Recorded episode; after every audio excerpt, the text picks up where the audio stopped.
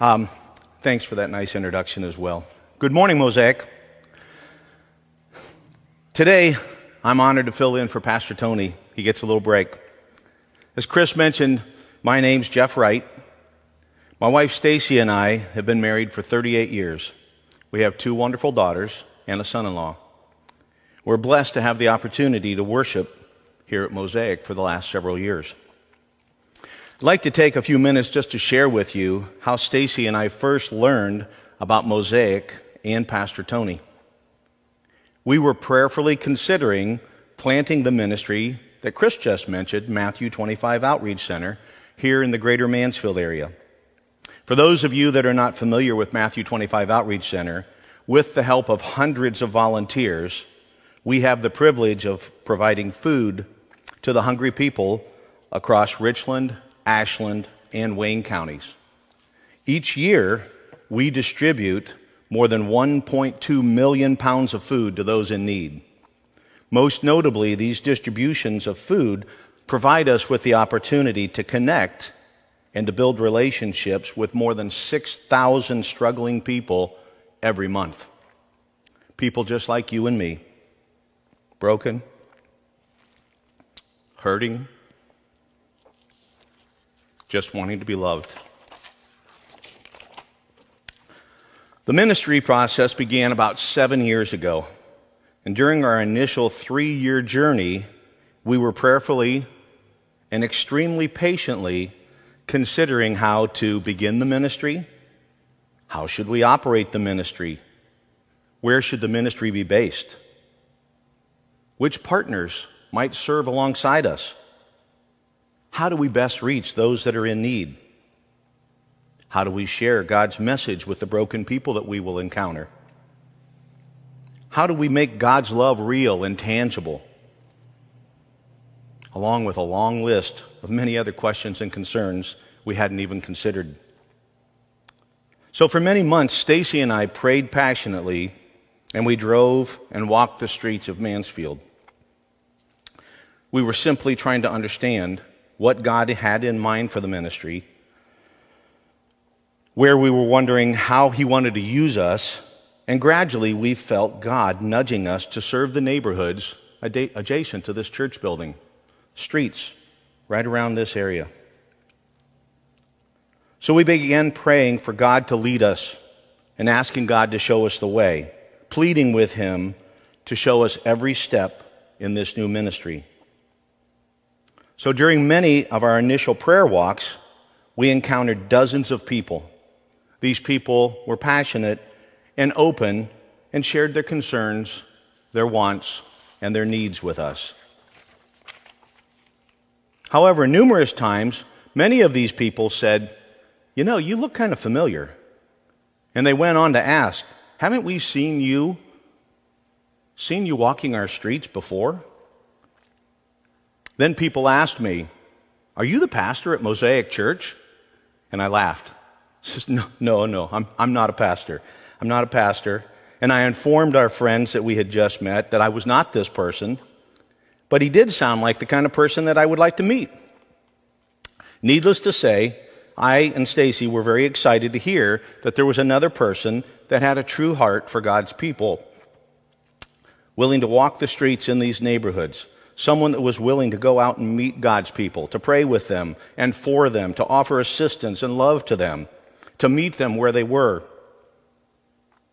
not simply wait for broken people to come to Him. That's when Stacy and I first learned about Pastor Tony and this church. It wasn't long afterwards, and Tony and I finally met. You know, it amazes me how God just weaves his people together. We can't plan this kind of stuff. There's thousands of people living in the greater Mansfield area, and God connects the two of us together. All for his good. So when we finally met, Tony and I shared our hearts for God's people, and we quickly realized that there was a mutual connection both of us were willing to look past people for who they are, and instead, we chose to see people for who they could become. We both had a strong desire to share God's love with broken people. Not just to say the words, God loves you, but to truly put our faith into action and make God's love tangible through acts of service. Through many more conversations, we got to know each other better. As Pastor Tony, Pastor Brad, and Alex all took time out of their already busy schedules to help Stacy and I clearly define the ministry of Matthew 25 Outreach Center. Through these numerous interactions, Stacy and I came to realize that Mosaic consisted of a people after the heart of God. This was a place, a faithful circle of believers that we wanted to get to know better. Today, many of you have become our friends. Some of you are members of our prayer circles. Some of you are members of our small group. We serve alongside some of you during Mosaic community meals, and some of you have become an integral part of volunteering with Matthew 25 Outreach Center. You are a true testament to the heart of Mosaic, putting your faith into action while demonstrating love in action. Stacy and I are both honored to call you our brothers and sisters in Christ. So, fast forward.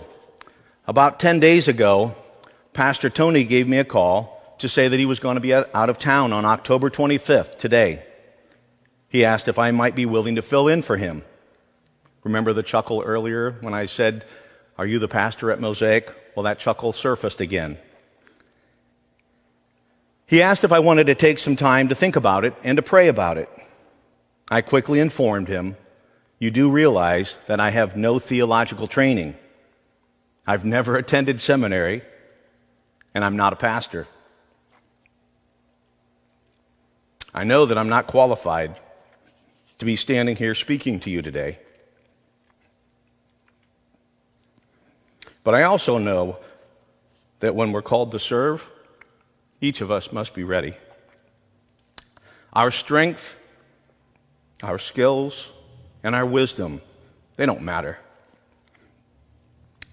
Rather, what does matter is that the Lord, who does the work through us, he doesn't seek out the most qualified person, but instead, he calls ordinary men and women, like you and me, who are willing to surrender themselves to him. and when his strength works through our weakness, it becomes obvious that only God could have achieved the result. And so it is. With God's help, I will do my best today. So, following my commitment to deliver today's message, I began to pray, asking God to lead me, to instruct me with the words He wanted me to share with you. I prayed, I read Scripture, I studied Scripture, and I conducted endless research. This was followed by cobbling together multiple drafts of this message. Then, some 30 hours later, the final draft of the sermon message was finally constructed. I share this background with you so you can catch a small glimpse of what Pastor Tony, Chris, Aaron, Matt, Chuck, Alex, and the entire Mosaic crew go through just to bring us a meaningful worship service each and every week. I have a new appreciation for the tremendous amount of time and effort it takes our pastoral team to share God's word with us. I'd like to take this opportunity to thank you for caring for your flock and for your heart to share God's word with us each and every week. So, before we begin to look at today's message, I'd like to open with prayer, please. Please join me. Heavenly Father, may the words of my mouth and the meditation of my heart be acceptable to you. May you bless the words we are about to hear and help us to be attentive and willing servants. In your holy and powerful name, amen. So, for the past several weeks, Tony's been preaching to us out of 1 Peter. And I love my Bible. This NIV version has lots of notes in here and things that I can refer to. So the introduction to 1 Peter is a great summary of a lot of what we've heard. So I wanted to share the, uh, the, the introduction with you.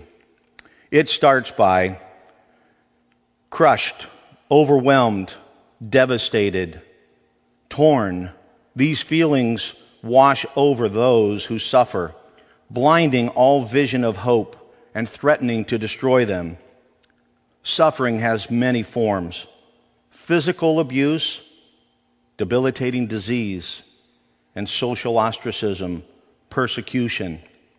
The pain and anguish tempt a person to turn back to surrender, to give in. Many first century followers of Christ were suffering and being abused and persecuted for believing in and obeying Jesus. Beginning in Jerusalem, at the hands of their Jewish brothers, the pattern of persecution spread to the rest of the world. Wherever Christians gathered and climaxed when Rome determined to rid the empire of those who would not bow to Caesar, known as the Christ ones. Peter knew persecution firsthand. He was beaten and jailed. Peter had been threatened often.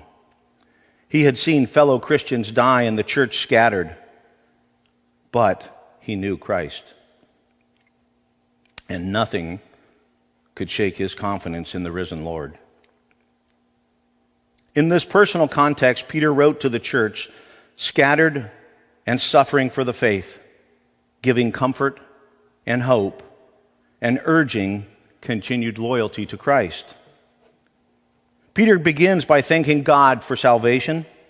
He explains to his readers that trials will refine their faith. They should believe in spite of their circumstances. For many in past ages believed in God's plan of salvation, even the prophets of old who wrote about it, but didn't understand it.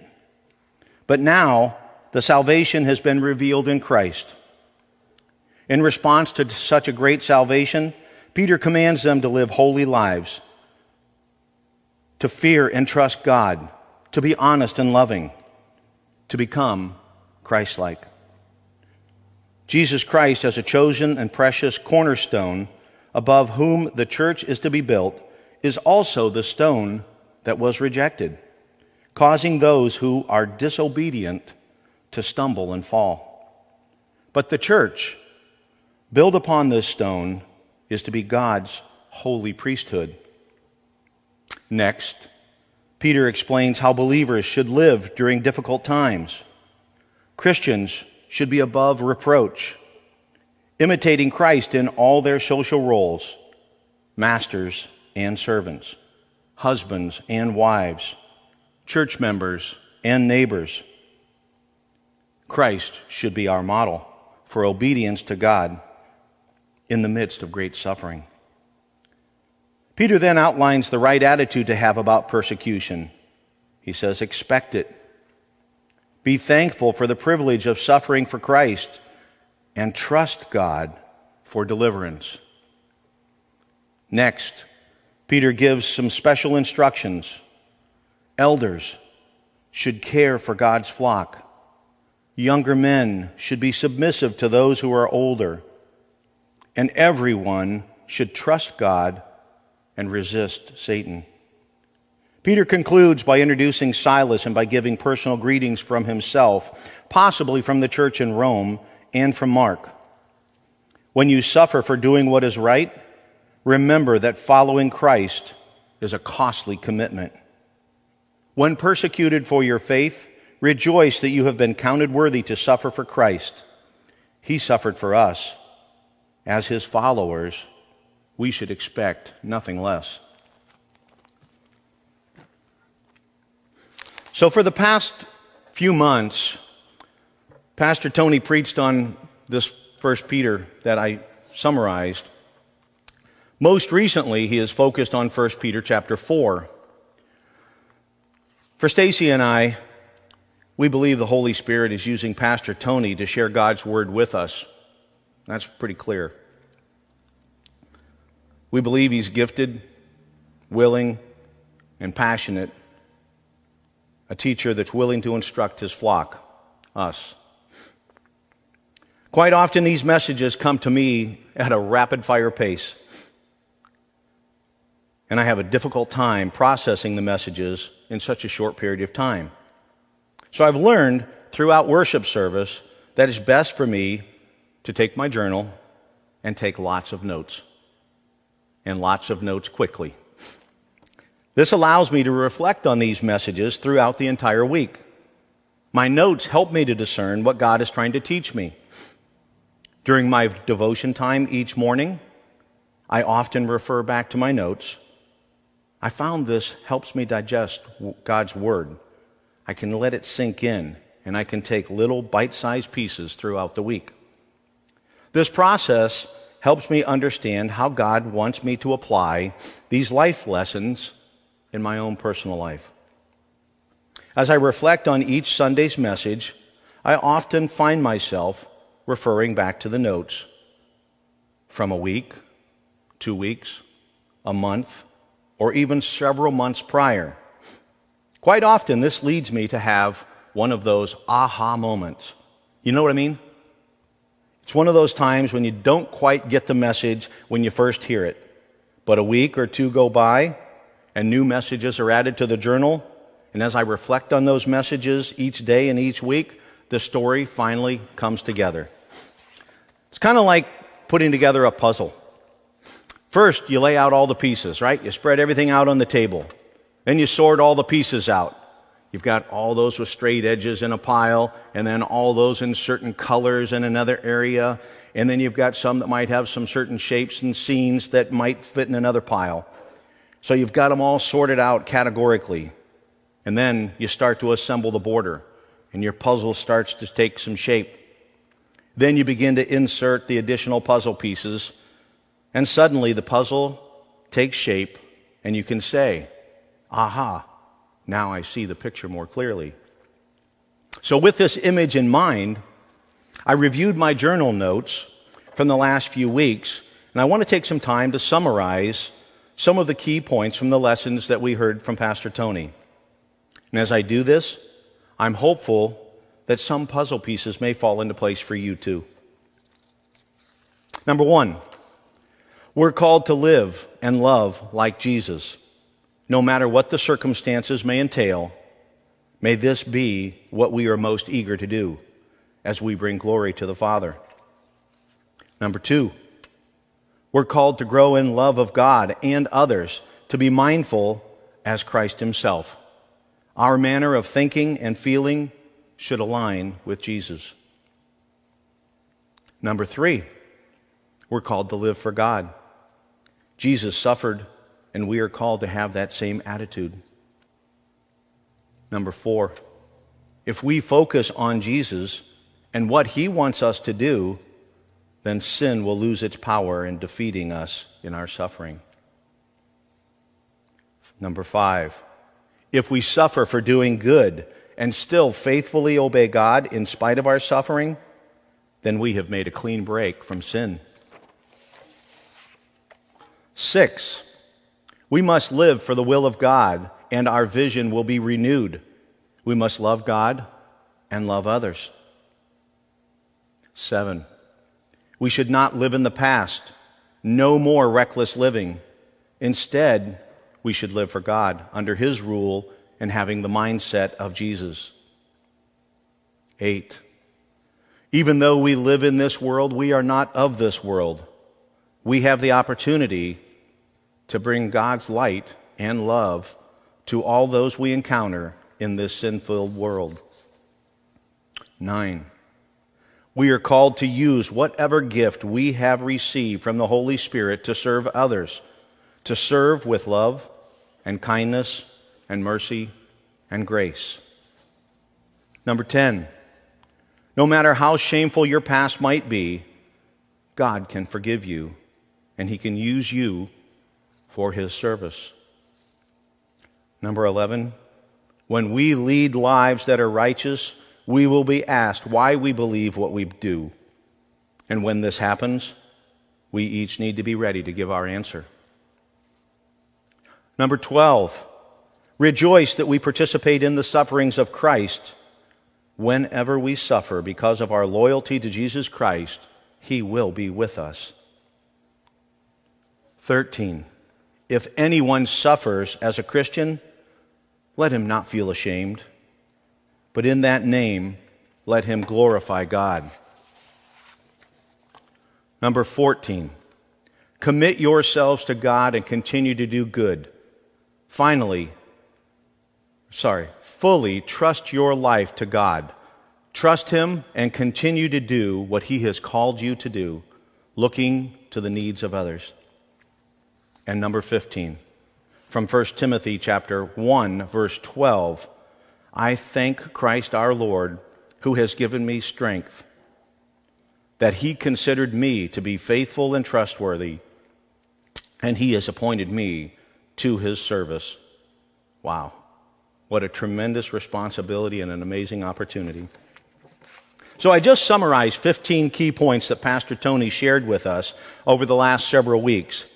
These godly reminders were intended to guide us in our everyday lives. And now, as we prepare to discuss 1 Peter chapter 5, let me pray before we begin, please. Lord, help us to fix our eyes and our hearts on you and not on the hardships and obstacles in our lives or of this world. Help us to focus on you as we break, break open your word. Amen. So, 1 Peter chapter 5, it's entitled Shepherding God's People in the Midst of Suffering. To the elders among you, I appeal as a fellow elder and a witness of Christ's suffering, who also will share in the glory to be revealed. Be shepherds of God's flock that is under your care watching over them, not because you must, but because you are willing, as God wants you to be. Not pursuing dishonest gain, but eager to serve. Not lording it over to those entrusted to you, but being examples to the flock.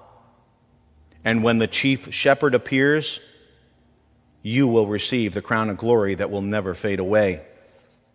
In the same way, you who are younger, submit yourselves to your elders. All of you, clothe yourselves with humility toward one another, because God opposes the proud, but shows favor to the humble. Humble yourselves, therefore, under God's mighty hand, that he may lift you up in due time. Cast all your anxiety on him, because he cares for you. Be alert and of sober mind. Your enemy, the devil, prowls around like a roaring lion, looking for someone to devour. Resist him. Stand firm in the faith, because you know that the family of believers throughout the world is going through the same kind of sufferings. And the God of all grace, who called you to his eternal glory of Christ, after you have suffered a little while, will himself restore you and make you strong, firm, and steadfast. To him be the power forever and ever. Amen. With the help of Silas, whom I regard as a faithful brother, I have written to you briefly, encouraging you and testifying that this is the true grace of God. Stand fast in it. She who is in Babylon, chosen together with you, sends you her greetings, and so does my son Mark. Greet one another with a kiss of love. Peace to all of you who are in Christ.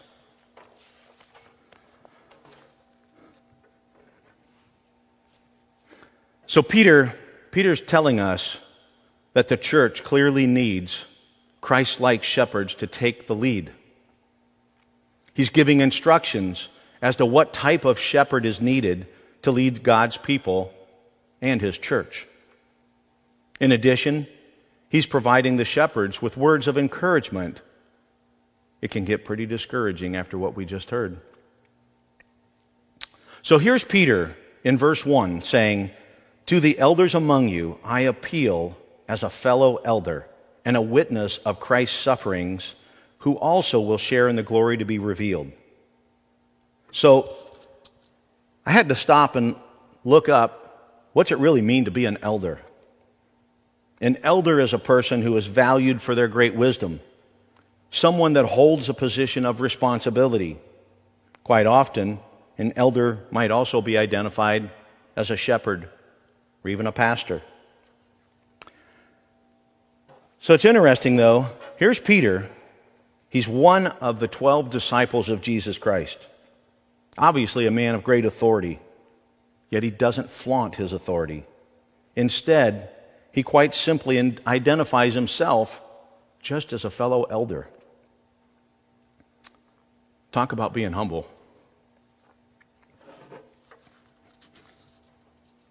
So Peter sets the tone for the final chapter of his letter with this amazing act of humility.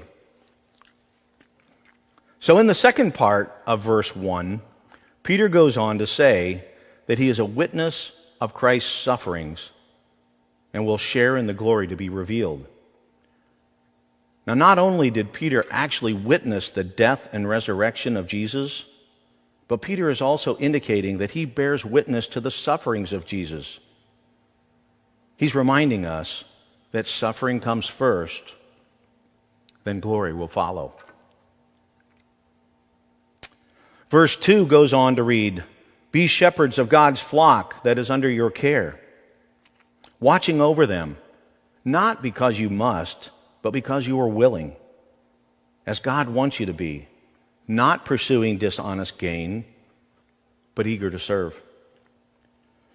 So, a shepherd or an elder, someone charged with the responsibility of watching over their flock, in our case, this flock means a group of people just like us. An elder or overseer or shepherd or a pastor all of these terms refer to someone that is called to look after its flock, to protect its flock, watch over its flock, and keep it from danger, to rescue the flock if necessary, to provide direction for the flock, to be a good example for the flock, and to lead the flock through difficult conditions. If you are a parent, then you understand what I'm talking about you are ultimately responsible for the care and well being of your children, and you know that that's a monumental responsibility.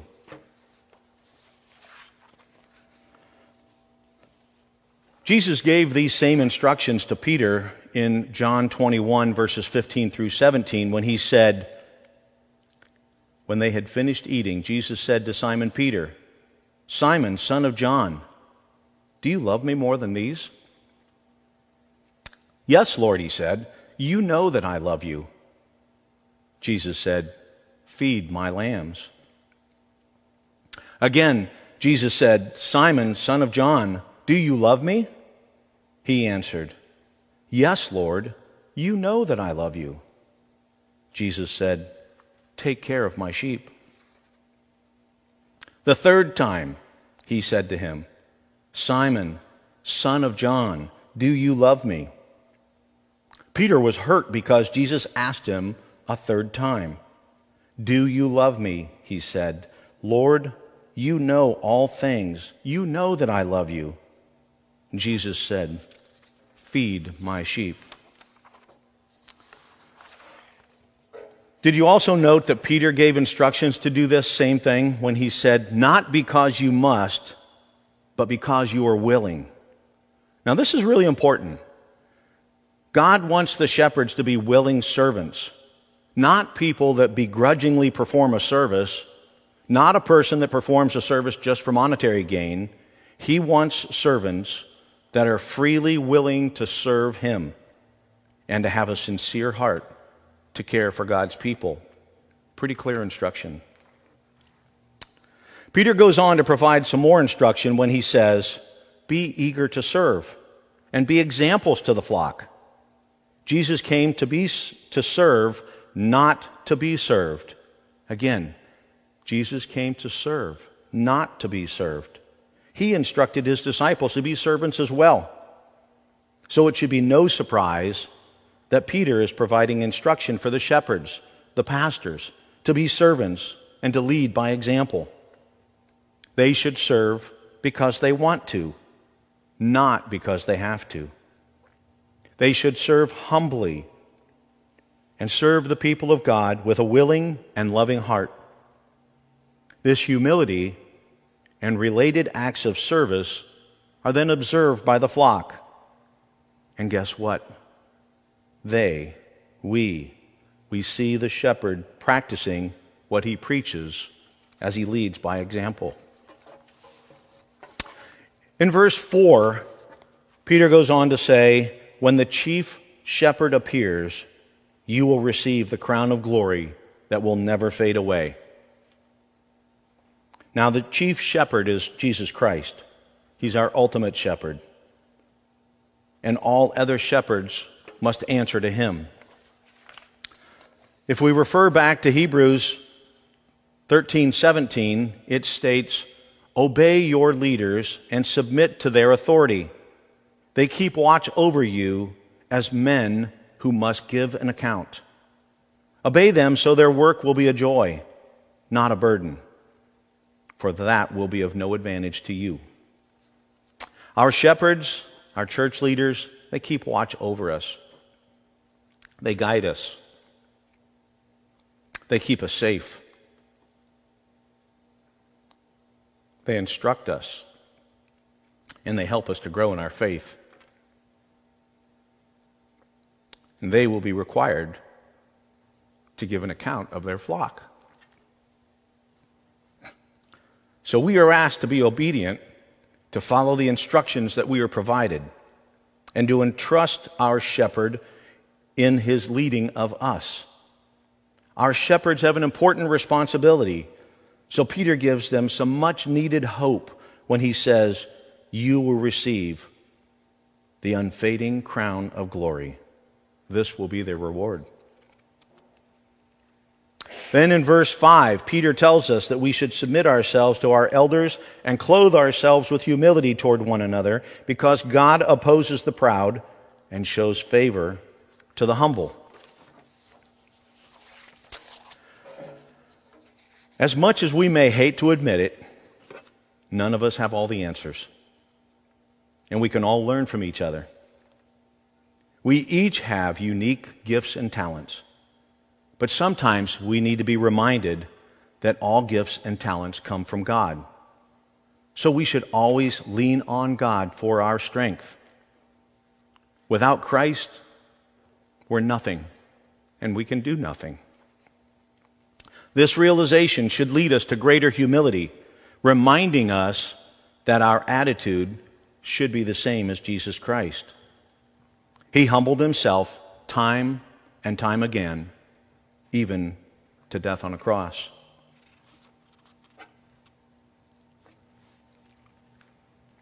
And finally, verses 6 and 7 tell us to humble ourselves, that he may lift us up in due time.